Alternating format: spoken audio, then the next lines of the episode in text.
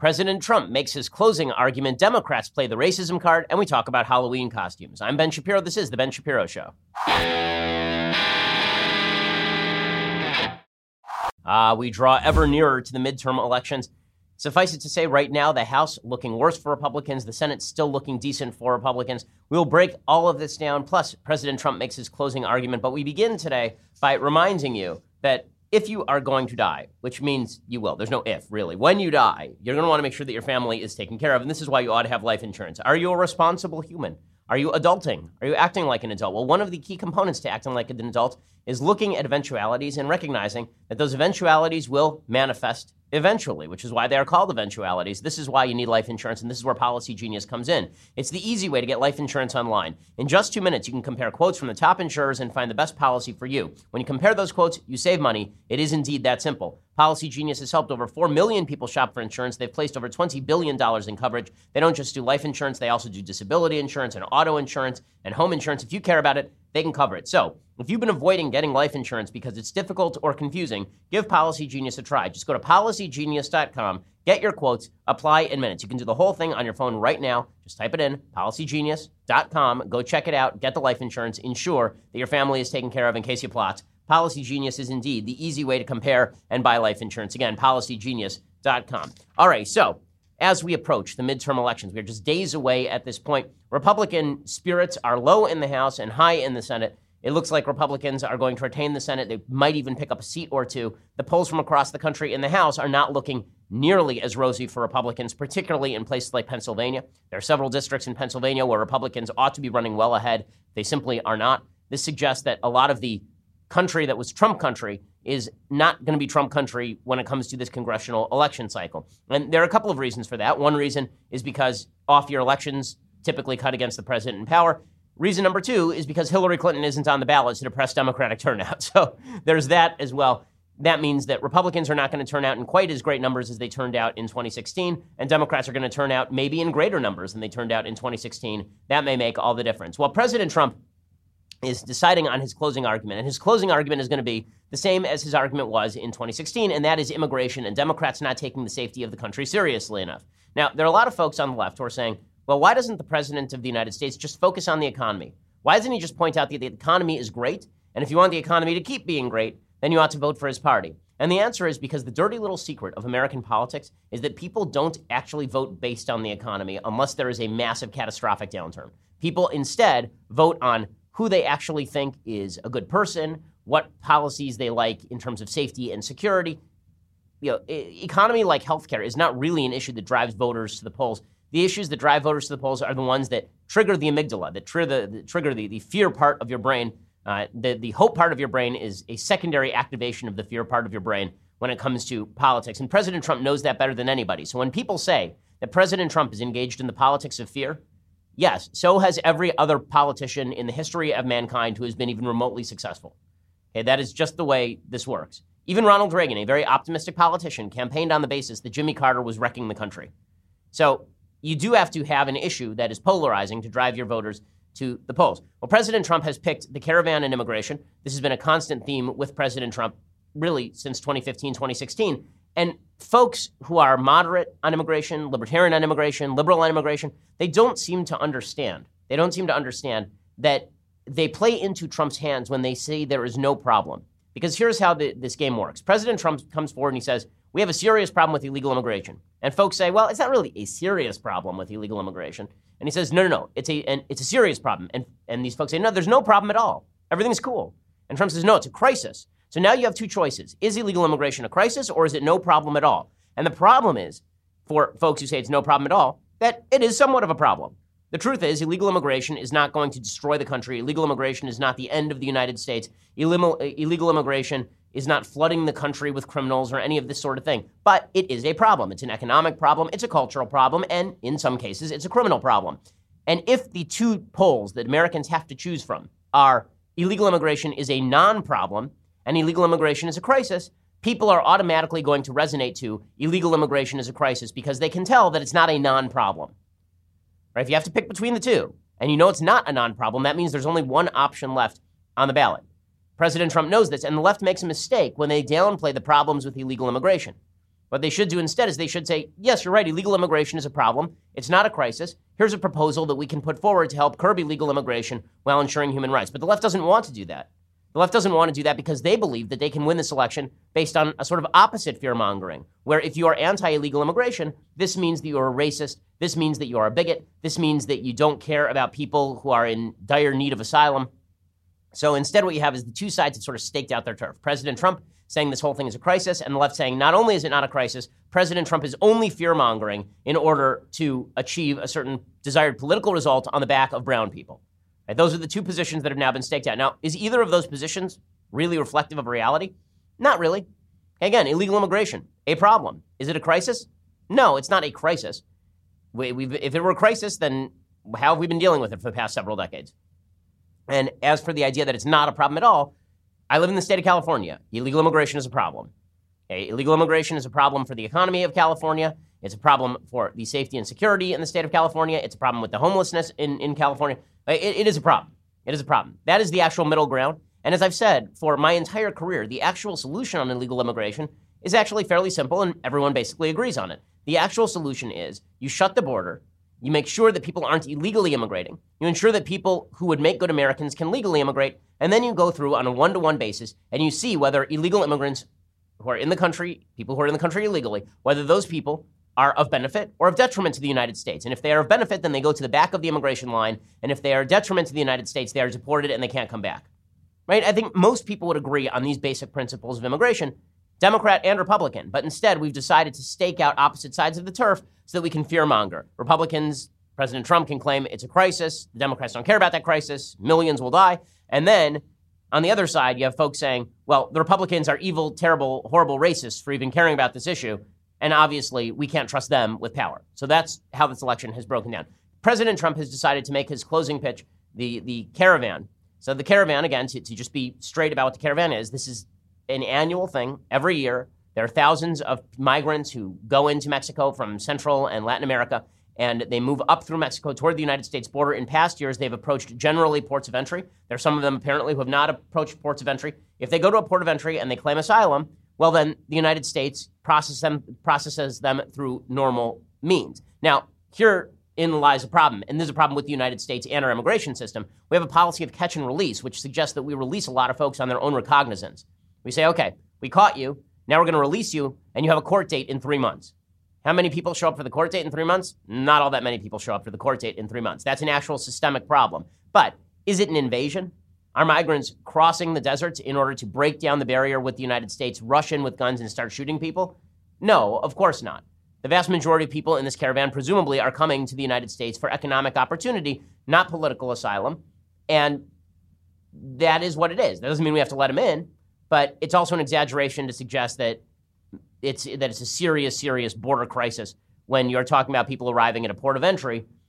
You know, if you need the military in order to ensure people are not breaking into the United States between ports of entry, that's fine. But if the suggestion is that we needed sort of a Berlin Wall on the on the southern border with regard to with regard to all of this because we have to shoot people who approach the border or something like, I, I don't think anyone's suggesting that, nor should anybody suggest that. In any case, President Trump wants to portray the caravan as a serious threat to American security because it ties into his broader argument that illegal immigration must be checked and that folks on the other side are not taking this seriously. So here's President Trump going off on the caravans. We have to have a wall of people, very highly trained people, uh, terrific, dedicated patriots. That's what they are. You have caravans coming up that look a lot larger than it's reported, actually. I mean, I'm pretty good at estimating crowd size, and I will tell you, they look a lot bigger than people would think. Okay, well, the truth is, the president, unfortunately, is not all that great at estimating crowd size by his record. I mean, number one, he, I mean, we all remember the controversy over the inaugural crowd size. He, he routinely tweets out crowd sizes that are not really in keeping with the actual crowd size. But in any case, the, eh, the, the problem with the president doing this, you know, just from an objective truth point of view, is that if you stick to the facts, you don't actually have to make overbroad inflammatory arguments. You can still win on the facts. But the president understands that people take him seriously, not literally. Uh, and that means that they take his overall point, which is that a bunch of people are trying to come into the country illegally, and he's not in favor of that. And then President Trump doubles down on another theory. And this is where, again, I, I don't like the president's rhetoric on this. I, I, think that when the president suggests that George Soros is behind the caravan without any evidence, that's conspiratorial thinking, and it's and it's not pleasant and it's unnecessary, and he shouldn't do it. Here's the president doing it anyway. I wouldn't be surprised. Yeah, I wouldn't be surprised. I wouldn't. I don't know who, but I, I wouldn't be surprised. A lot of people say yes.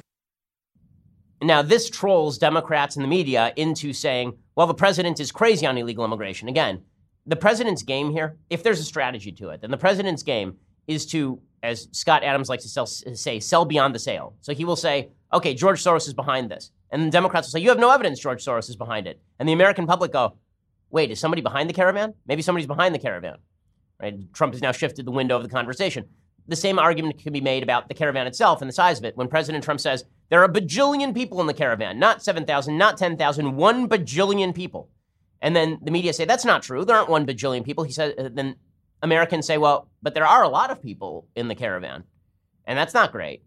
So people are talking about the caravan now, right? So that, that is the that is the sort of strategery, if there is some, to what Trump is doing here. I think mostly it's just President Trump speaking off the cuff, and I don't think he has to do that in order to make a compelling argument about illegal immigration. In a second, we're going to get to an ad that is very controversial, and you'll see how, because both sides have broken down into their sort of partisan turf war, one side saying illegal immigration is a massive crisis and the caravan is just another indicator of that crisis, and the other side saying illegal immigration is not only a crisis, it's a wonderful thing, and anybody who says differently is a racist. We'll see how that breaks down in an ad that in many ways is sort of in the eyes of the beholder. First, let's talk about protection of your online data. So, let's talk about your online security and privacy. As a public figure, I am constantly, constantly worried about being hacked or spied on.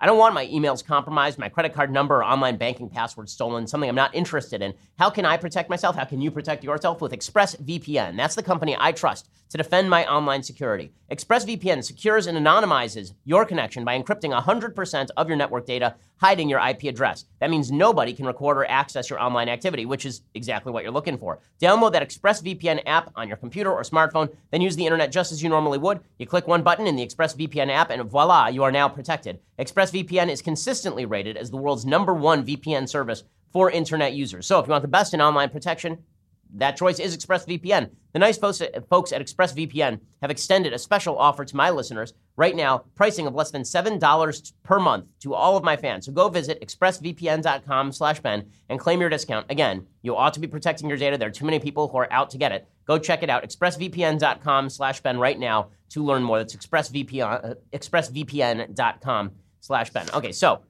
all of this debate culminates in President Trump putting out an ad on his Twitter account. This ad is certainly effective. Uh, it is certainly inflammatory. Uh, people have been using the term racially charged, which is to say it's sort of subjective as to whether you think it is quote unquote racist or not. I'll explain why one side is yelling racist and the other side is saying not so much, and where I come down on that. Here is here is the the ad. Ladies and gentlemen of the jury, please step out of the hallway. So it's a picture of a guy named Luis Bracamontes. And he says, I'm going to break out soon and I will kill more. He killed two cops in 2014. The text says, Democrats let him into our country. He says he doesn't regret killing cops. And says, Democrats let him stay. And then there are pictures directly of the caravan, people breaking through the borders at the Mexican border, people walking through Mexico toward the United States. He says he wants to apply for pardon for the felony he committed. Uh, Attempt of murder. And then it shows migrants attempting again to break through the borders, some wearing masks. It says, Who else would Democrats let in? And then a picture again of Luis Bracamontes says, President Donald J. Trump and Republicans are making America safe again. So it's a very inflammatory ad, obviously. Inflammatory is also code for effective. Okay, effective ads are hard hitting, they are memorable, and they make you think about issues that you would normally be ignoring. So a lot of folks are comparing this to the Willie Horton ad. For folks who don't remember the Willie Horton ad, back in 1988, George H.W. Bush was running against Michael Dukakis. Michael Dukakis was a soft on crime governor of the state of Massachusetts. He was in favor of weekend furloughs for inmates. So there was one inmate whose name was William Horton, and William Horton was a black man who was, I believe, in prison for rape. He, on his weekend furlough, went out and raped and murdered somebody. And George W. Bush's allies, I think it was Lee Atwater, released this ad. Bush and Dukakis on crime. Bush supports the death penalty for first-degree murderers. Dukakis not only opposes the death penalty, he allowed first-degree murderers to have weekend passes from prison. One was Willie Horton, who murdered a boy in a robbery, stabbing him 19 times. Despite a life sentence, Horton received 10 weekend passes from prison. Horton fled, kidnapped a young couple, stabbing the man and repeatedly raping his girlfriend. Weekend prison passes. Dukakis on crime. Okay, so people went nuts in 1988 over this. Oh, this is racially charged. Okay, well, the way that you read that as racially charged is if you actually think that weekend furloughs are not bad, and if you think that Republicans are racist by necessity. So people are using the same logic with regard to President Trump's ad. And in just one second, we'll see how the media are treating this. So CNN actually ran a story, and the, st- the story at CNN is Trump shocks with racist new ad days before midterm. Okay, that's supposedly objective journalism from CNN. And they put that in their analysis section. He shocks with racist new ad days before midterms. Okay, and Chris Cuomo then goes on the network and he says this is Willie Horton Redux. It's obviously ugly and it's racist as well. Did you see the video the President of the United States just released? This is no Halloween spoof. What it is, is a Willie Horton Redux. In fact, much of the footage in this video that we're going to show you comes from Fox, the place started by the man who came up with the Willie Horton ad, Roger Ailes. Both were grossly distortive, bigoted, but also effective. Okay, bigoted and grossly distorted. So let's talk about the Bracamontes ad in a little bit more specificity. In order to suggest that the ad is racist, you have to suggest that the only common nexus between the story of Luis Bracamontes and the migrant caravan is ethnicity. That basically what Trump is doing is he's saying, here's a dangerous Hispanic man, and here's a bunch of people you don't know who are Hispanic. They must be dangerous. Vote for me. Right? That is the that is the way to interpret President Trump's ad in a racist way. It's to say that you should be afraid of Hispanic people. President Trump will, will protect you from these evil Hispanic people. Look, here's a picture of an evil Hispanic person. Right? That's the way to read it in the racist way. There's another way to read the ad, however, and the way to read that ad is that Trump is saying, here is an illegal immigrant who crossed the southern border illegally multiple times. He then committed a murder on U.S. soil of two police officers. Here are a group of people we have not vetted. Democrats are saying let them into the country without vetting. You don't know who is in that caravan. Thus, you should elect me because I will protect you from people you don't know who may or may not end up being Luis Bracamontes. And which one of those more closely hews to the content of the ad?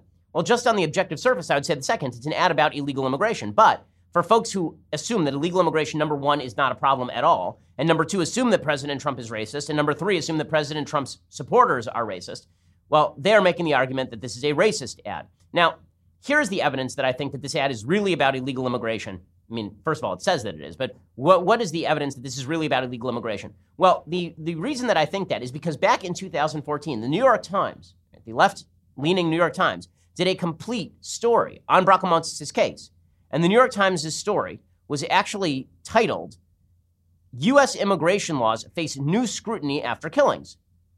Right, that was the title of the New York Times piece. This is back in October of 2014. It was by Jennifer Medina and Julia Preston. In other words, Bracamontes' case had raised serious questions about the Obama administration's handling of immigration. Here was, the, here was their story. It would seem to be a worst case that opponents of the Obama administration on immigration had long forecast. An illegal immigrant, one who had been deported twice yet returned to the country each time, is accused of killing two Northern California sheriff's officers in a six hour shooting rampage on Friday. So here's the question Is the New York Times racist? They're talking about the problems with illegal immigration, and they are linking the problems with illegal immigration over America's southern border with Luis Bracamontes. So does Trump's ad. Just because the images that the Trump ad uses are inflammatory and effective does not mean that they are necessarily racist. Eh, now, here is the case that Trump is exaggerating in the ad. The case that Trump is exaggerating in the ad, because we want to be as straight about the facts as we possibly can, is that when Trump's ad says the Democrats allowed Bracamontes into the country and they allowed him to stay, that's an exaggeration of the case. Bracamontes entered the country illegally in the mid in the early to mid 1990s. He was deported by the Clinton administration in 1997. He re-entered. He was then deported under President Bush in 2001. He then re entered again, and he remained in the country all the way until he committed murders, despite committing 10 misdemeanor violations between 2003 and 2009. So, in reality, it is a bipartisan failure of immigration policy under both Democrat and Republican presidents that allowed Luis Bracamontes to stay in power, or at least to stay in the country. Okay. But when President Trump draws the broader narrative, again, every ad is a blunderbuss, right? 60 second ads are a blunderbuss. And the case that Trump is making is I will protect you in a way that Democrats will not protect you on immigration. And, you know, his policies are harsher on immigration than Democratic policies on immigration. There's just no question about that. So, President Trump, look, does he know? He knows what he's doing with the ad. He's stoking the fear centers in the brain. Is that completely justified? I do not think so. Do I think that that, uh, that the, the ad is, Uh, do I think it's justified to say we're suffering from an illegal immigration crisis? Again, no, I don't. But do I think that the ad is racist? That it's openly racist? That it's a racial appeal? I don't think that either. I don't think that either because I actually do think that illegal immigration is a problem regardless of the source of that illegal immigration. So, in just a second, we're going to talk about the continuing hubbub over Pittsburgh, a kind of fascinating story in the New York Times about anti Semitism and all the rest of the news of the day. But first, let's talk about 1 800 Flowers. You never, you never, you know what never goes out of style?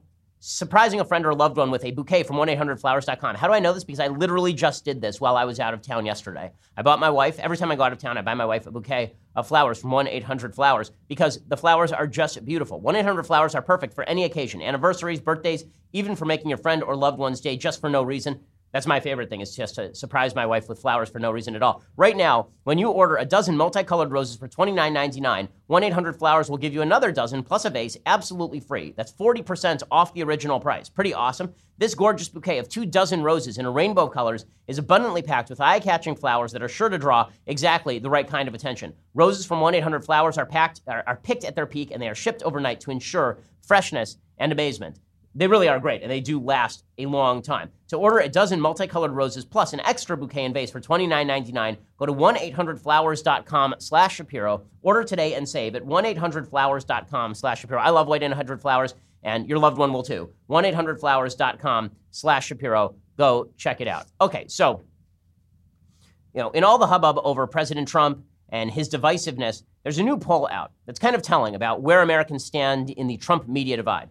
So first of all, I'd like to note something. John, I, am about to say a sentence that I have rarely said before. Jon Stewart is exactly correct. So Jon Stewart was speaking with members of the media about the on CNN about President Trump and how President Trump effectively baits the media. He is pretty much correct about this. Here is the comedian, the left-leaning comedian who hates President Trump, basically chiding the media for their willingness to jump in the kiddie pool with President Trump, which is exactly where he wants them to be. Okay, They're personally wounded and offended by this man. He baits them and they dive in. And what he's done well, I thought, is appeal to their own narcissism, to their own ego. Because what he says is, these are the, and the journalists stand up and say, we are noble, we are honorable, how dare you, sir? And they take it personally. And now he's changed the conversation to not that his policies are silly or not working or any of those other things, it's all about the fight. He's he's able to tune out everything else and get people just focused on the fight. Mm-hmm. He's going to win that fight. You know, okay, and Stewart is 100% right. And you can see it reflected in the polls. The media don't get it, and so they're losing. There's a new Politico Morning Consult poll. It's been conducted over the past fractious, violent week. And what it shows is that a majority of voters think President Trump has done more to divide the country than unite it since he took office last year. But the same poll finds that the national news media are even worse. See, this is what folks fail to recognize about President Trump. It was true when he was a candidate, and is true in his everyday politics as well. President Trump doesn't need to outrun the public relations bear. Okay? He doesn't need to outrun the public opinion polling bear. He needs to outrun you. There's a famous joke two guys in a forest, and a bear is coming after them. And one of them sits down and laces up his running shoes. And the other guy says to him, Listen, we're not going to be able to outrun that bear. What the hell are you doing? The guy says, listen, I don't have to outrun the bear. I just have to outrun you.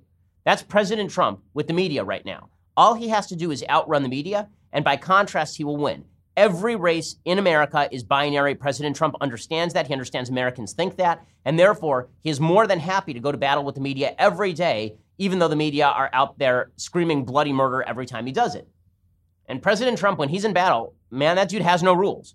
That is a dude who will bite an eye gouge. That is a dude who will crotch punch. I mean, there, there are no rules with President Trump. So here's what the poll shows just three in 10 voters, 30%, said Trump has done more to unite the country, compared to 56% who said he's done more to divide it. Fair enough. But even more voters, 64%, said the media have done more to divide the country. Only 17% say they have done more to unite it. So, in other words, when President Trump says the media divide the country, and then the media say, How dare he say this? It's so terrible. He's the worst, most divisive president ever. That guy's Hitler. He's the worst. We should burn him at the stake. People go, Okay, Trump's kind of right about you guys. Like, you're kind of right about Trump, but he's kind of more right about you. Because here's the thing people expect something different of the media than, than they expect of their politicians. And this is where Stewart is exactly correct. The media are not supposed to have a personal stake in the outcome of the ball game. The media are supposed to be objectively, I mean, this is what they pitched to us, was it not? Now, there are those of us who say we have a personal stake in the outcome of all of these political fights. I'm an opinion journalist. That means that I give my opinion and you know where I stand on all of these issues. But Jim Acosta is not. But can you distinguish Jim Acosta's political activism from mine, except that mine is significantly more intelligent? No, you can't. Okay, Jim Acosta is an activist masquerading as an objective journalist, and that means that a lot of voters are saying the media are dividing the country too. Majorities of both Democrats and independents say President Trump has done more to divide the country. 55% of Republicans say Trump has done more to unite the country, but nobody think the national news media have done anything to unite the country. 28% of Democrats think that the, the media are working to unite the country. 9% of Republicans and 14% of independents think the media have been working to unite the country.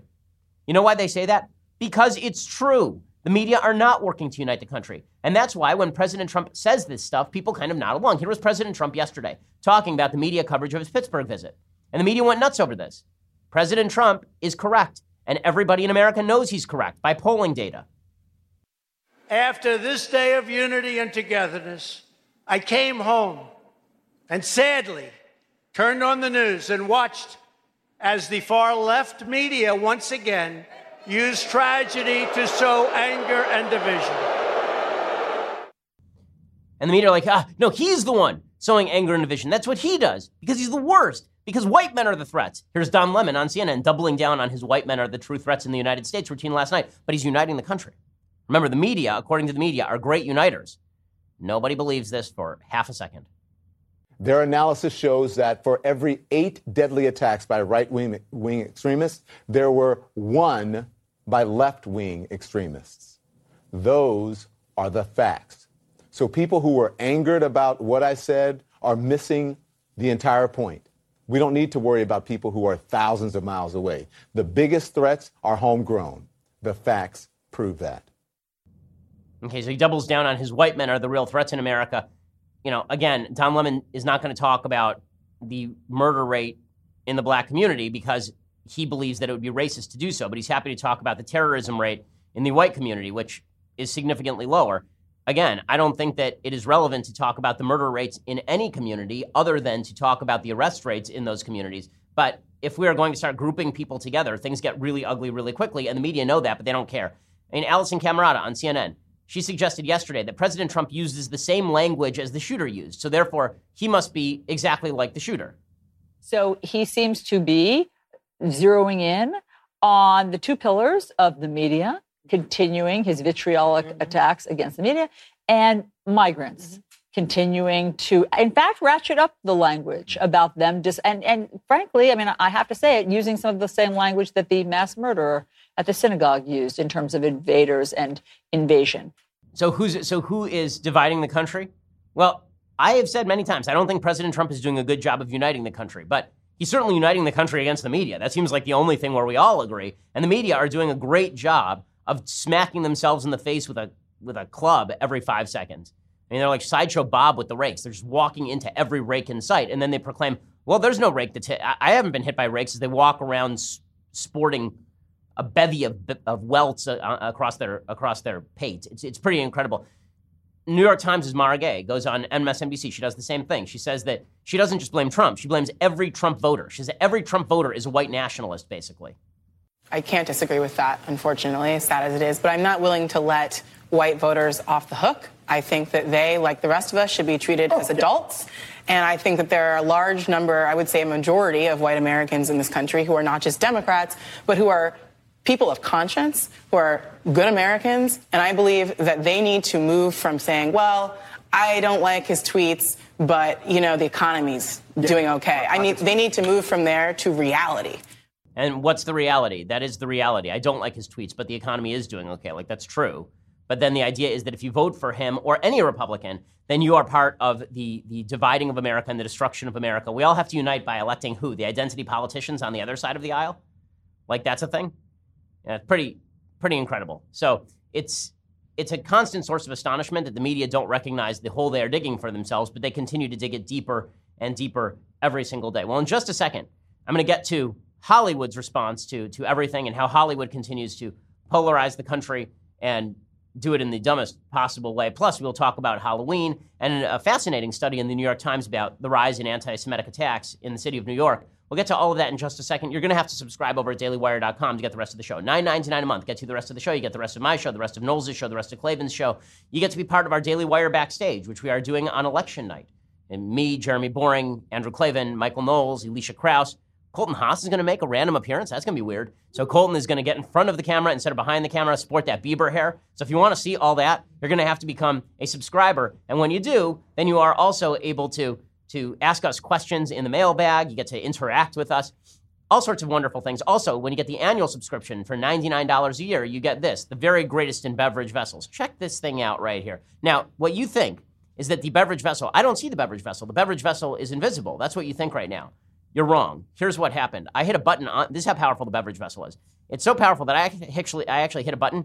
You are invisible right now. The beverage vessel is plainly visible to anyone, but you, because you're watching, cannot see the beverage vessel because I've hit a button. I mean, it's just it's an incredible, incredible device that we've created here at the Daily Wire. So go check that out right now. Also, you want to subscribe to us over at iTunes and YouTube, and you want to leave us a review, please leave us a review over at iTunes. It really does help with the rankings. Also, when you do that, it means you get to be part of our Sunday special. And our Sunday special this week is awesome. Tucker Carlson stopped by, and it is a fascinating conversation. It is a really, really interesting conversation. So go check that out. We're the largest, fastest growing conservative podcast in the nation.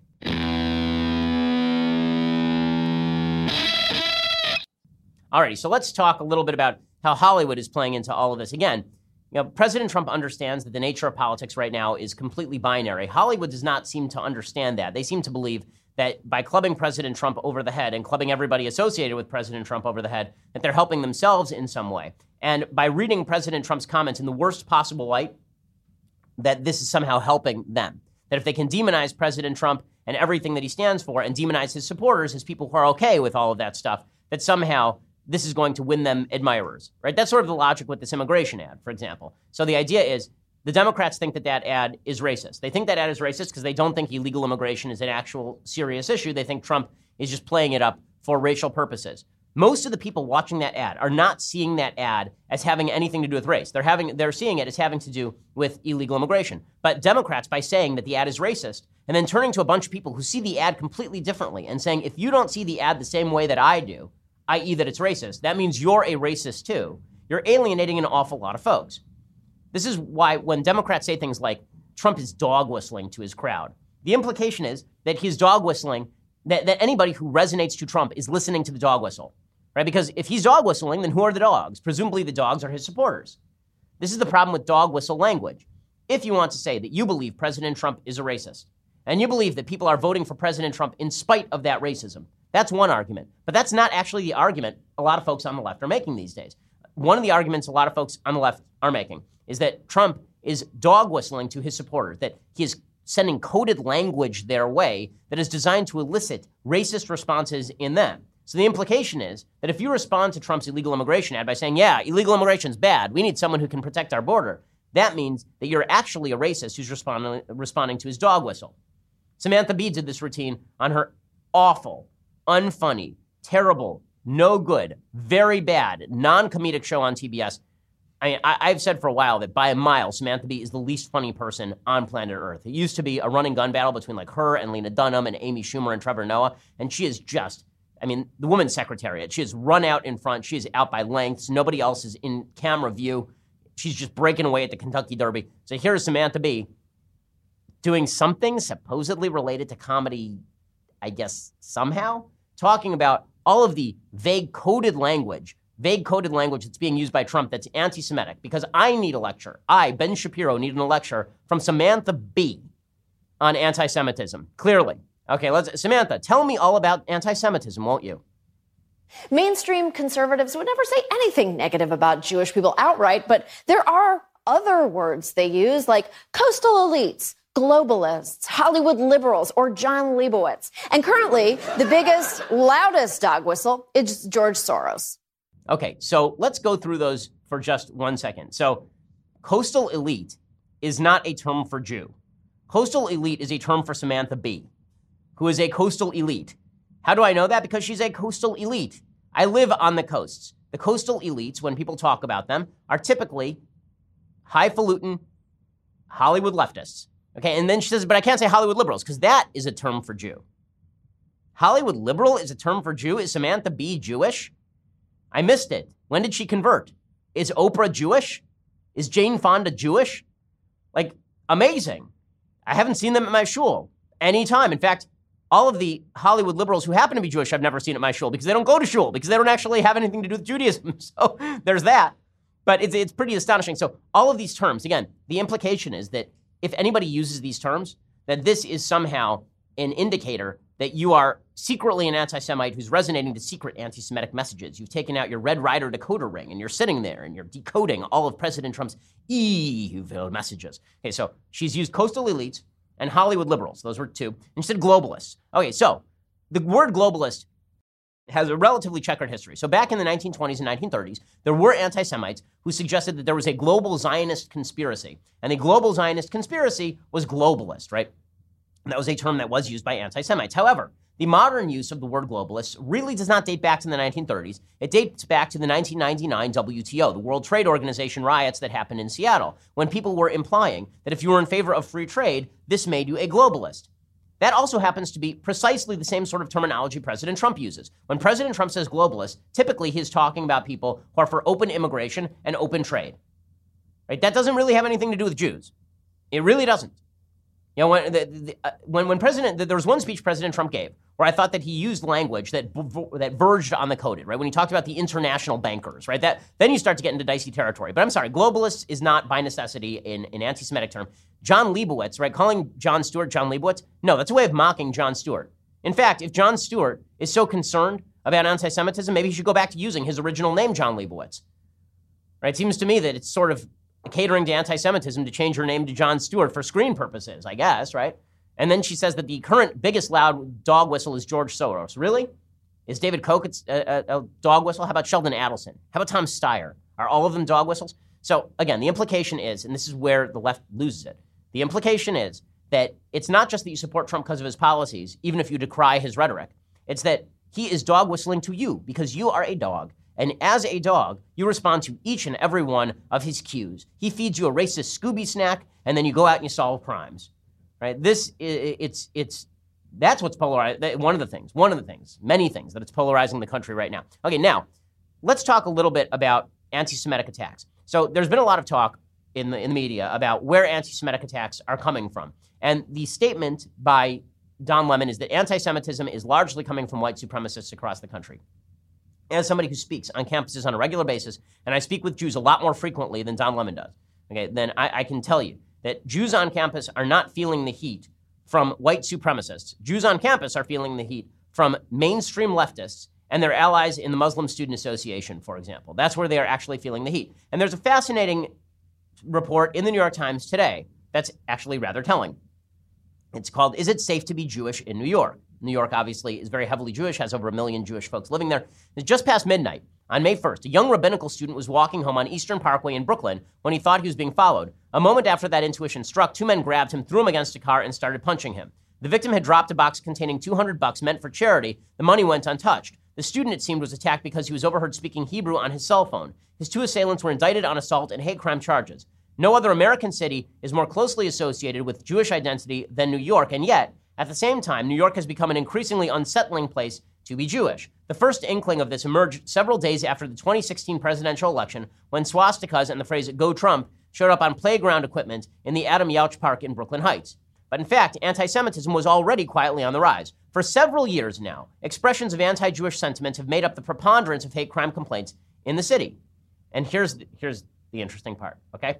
Contrary to what are surely the prevailing assumptions, Anti Semitic incidents have constituted half of all hate crimes in New York this year, according to the police department. Jews have been targeted. We are the leaders in hate crimes and Nobel Prizes. That's, that's our thing. To put that figure in context, there have been four times as many crimes motivated by bias against Jews, 142 in all, as there have been against blacks. Hate crimes against Jews have outnumbered hate crimes targeted at transgender people by a factor of 20.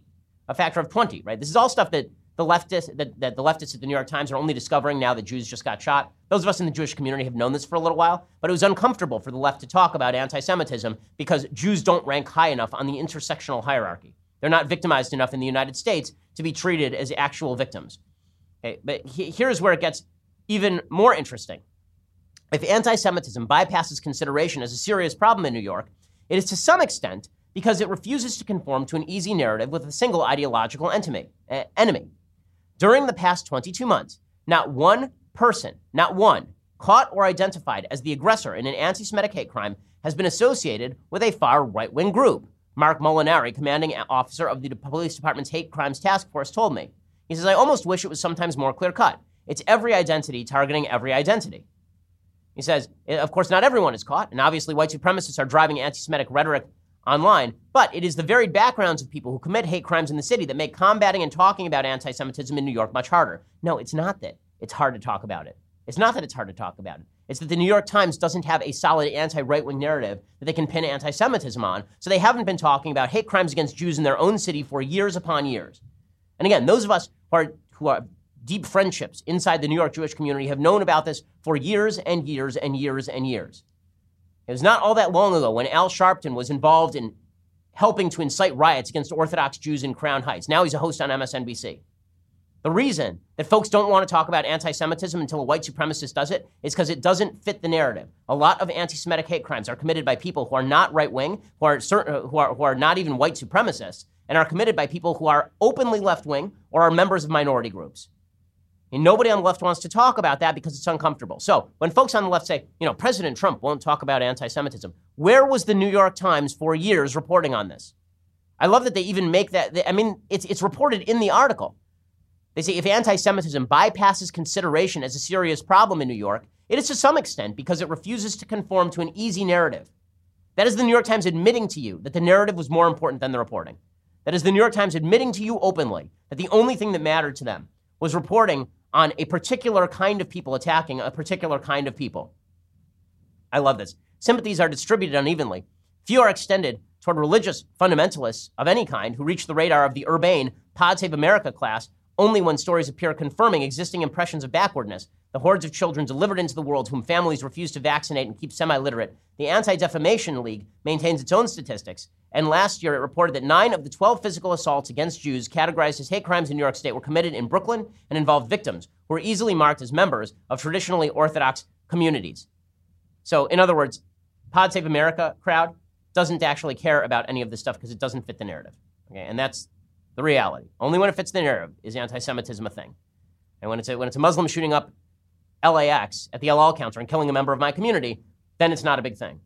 When it's people being targeted for hate crimes by folks of minority bent, then it's not a big thing. When it's a white supremacist, then it's a big thing because we can link that to Republicans and try and proclaim that this is the big problem across the country. Now, again, I have never underestimated the impact of white supremacist anti Semitism. It is a serious problem for Jews. It is not the only serious problem for Jews, or even the predominant problem for Jews in the country when it comes to anti Semitism. Okay, time for a couple of things that I like and then a thing that I hate. So, a couple of things that I like. I've been doing uh, Jewish nigunim, which are, are, sort of prayer tunes. Uh, yesterday, I did one for my friend Eitan Katz. This is, in my opinion, the most beautiful of all Jewish prayer tunes. This is from uh, a prayer that we do on fast days and also on Yom Kippur and also the period between Rosh Hashanah and Yom Kippur. The prayer is called Avinu Malkeinu, which literally means my father, my king. Uh, and it's, it's a beautiful prayer, uh, you know, begging God for, for particular things. Here is a little bit of this tune that's sung in shul uh, on all the days that I just mentioned.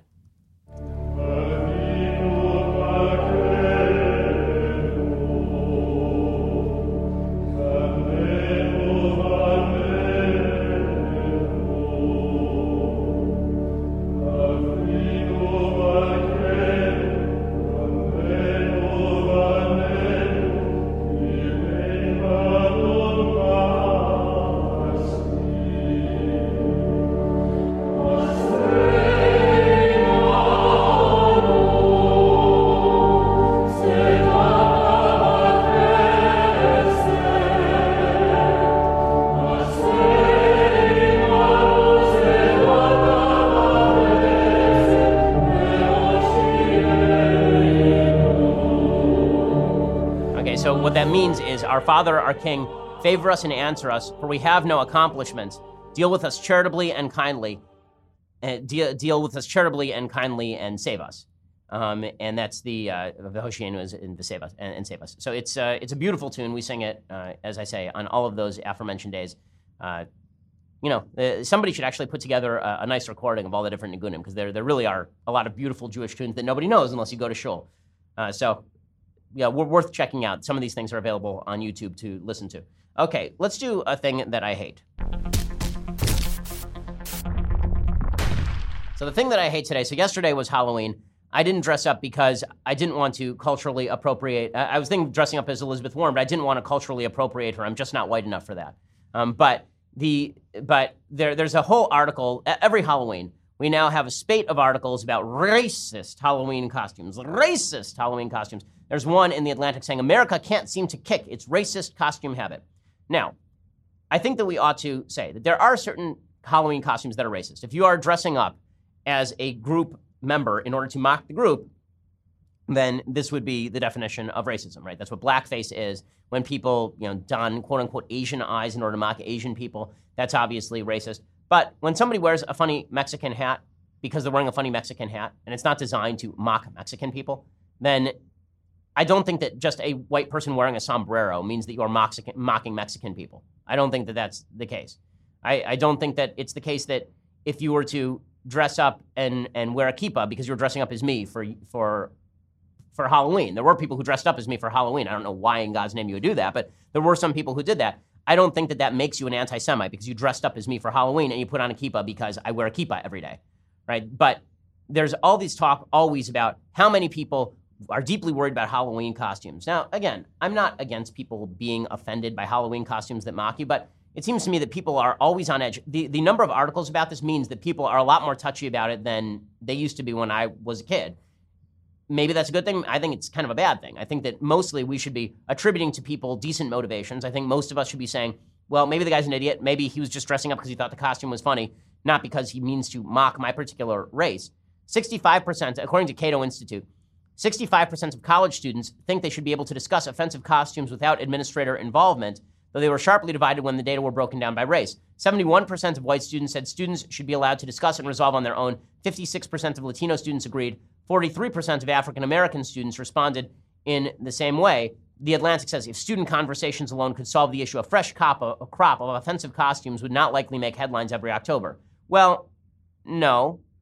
I mean, I think that they would make headlines every October because the media has an interest in stupid topics. This came up last night in my speech in University of British Columbia. Somebody asked, you know, as a country, we seem to be focused on more and more minor issues. And I said, right, because we're wealthy and bored. And I think there's some truth to that. I, I, I, think that we are wealthy and bored, and so we are willing to get upset about nearly anything. Again, Megyn Kelly just lost her job based on a discussion of these issues, for which she apologized. Okay, so uh, I'm I'm annoyed with with a culture that seems determined to reinforce all of our frailties, as opposed to a culture that takes our complaints seriously and then also tries to think about whether we ought to get some thicker skin. Uh, okay, other things that I hate. This is a pretty amazing tweet. There's a guy named Scott Heschinger. He says, My friend flying to be with her family after synagogue killings gave this note to a man on her flight with a MAGA hat. He read it all. Okay, so apparently there's a guy on her flight who's wearing a MAGA hat. And the and the note says, Dear sir in the pretty red hat, my name is Marissa. I'm sitting a few rows behind you. I'm in Los Angeles because my family lives here. We are Jewish. We survived the Holocaust. My family members were murdered in gas chambers, all of them except the five that lived. So here I am on a plane with you. As my father says, we were born with anguish. I flew to Los Angeles because 11 Jews over 55 years old were shot and killed during prayer. After they were shot, I couldn't stop crying. I was afraid I didn't want to be alone. Our president blamed Saturday's killing spree on the synagogue. He said they had an armed guard, it would have been fine. Do you have an armed guard where you pray God should be safe to convene with you, right? Uh, God should be safe to convene with, right? A lot of people were upset, angry, and scared on the plane when they saw your hat. For you, I want to assume it's about politics, economics, and support of a charismatic man. I wonder if you mean to scare black people, Jews, and immigrants. To us, your hat sanctions our death, our murder, our evisceration, because your, your hat supports a man who does little to help us and so much to fuel hatred, violence, and cruelty. I love you. I hope that your good, uh, your good America doesn't include flushing me and my people out. The guy was just wearing a hat. And I'm sorry, ma'am, this is a Wendy's. Like, just because somebody's wearing a MAGA hat doesn't mean that they want to kill all the Jews. That's absurd. It's absurd. But this is the, the media environment. The media environment has really created this. Trump doesn't help, but the media environment has certainly created this, and the American people know it. And if Trump keeps picking fights with the media, he's going to keep winning so long as they continue to push this narrative. Alrighty, we'll be back here tomorrow from our home studios in Los Angeles, and we'll be doing the mailbag. So now's a good time to subscribe at dailywire.com. Go check that out. I'm Ben Shapiro. This is the Ben Shapiro Show. The Ben Shapiro Show is produced by Senya Villarreal, executive producer Jeremy Boring, senior producer Jonathan Hay. Our supervising producer is Mathis Glover, and our technical producer is Austin Stevens. Edited by Alex Zingaro. Audio is mixed by Mike Caramina. Hair and makeup is by Jesua Alvera. The Ben Shapiro Show is a Daily Wire Forward Publishing production. Copyright Forward Publishing 2018. We'll get to more on this in just one second first.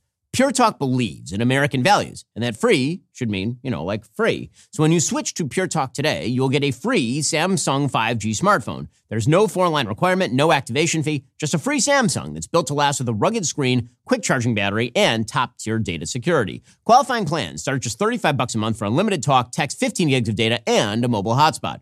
Pure Talk gives you phenomenal coverage on America's most dependable 5G network.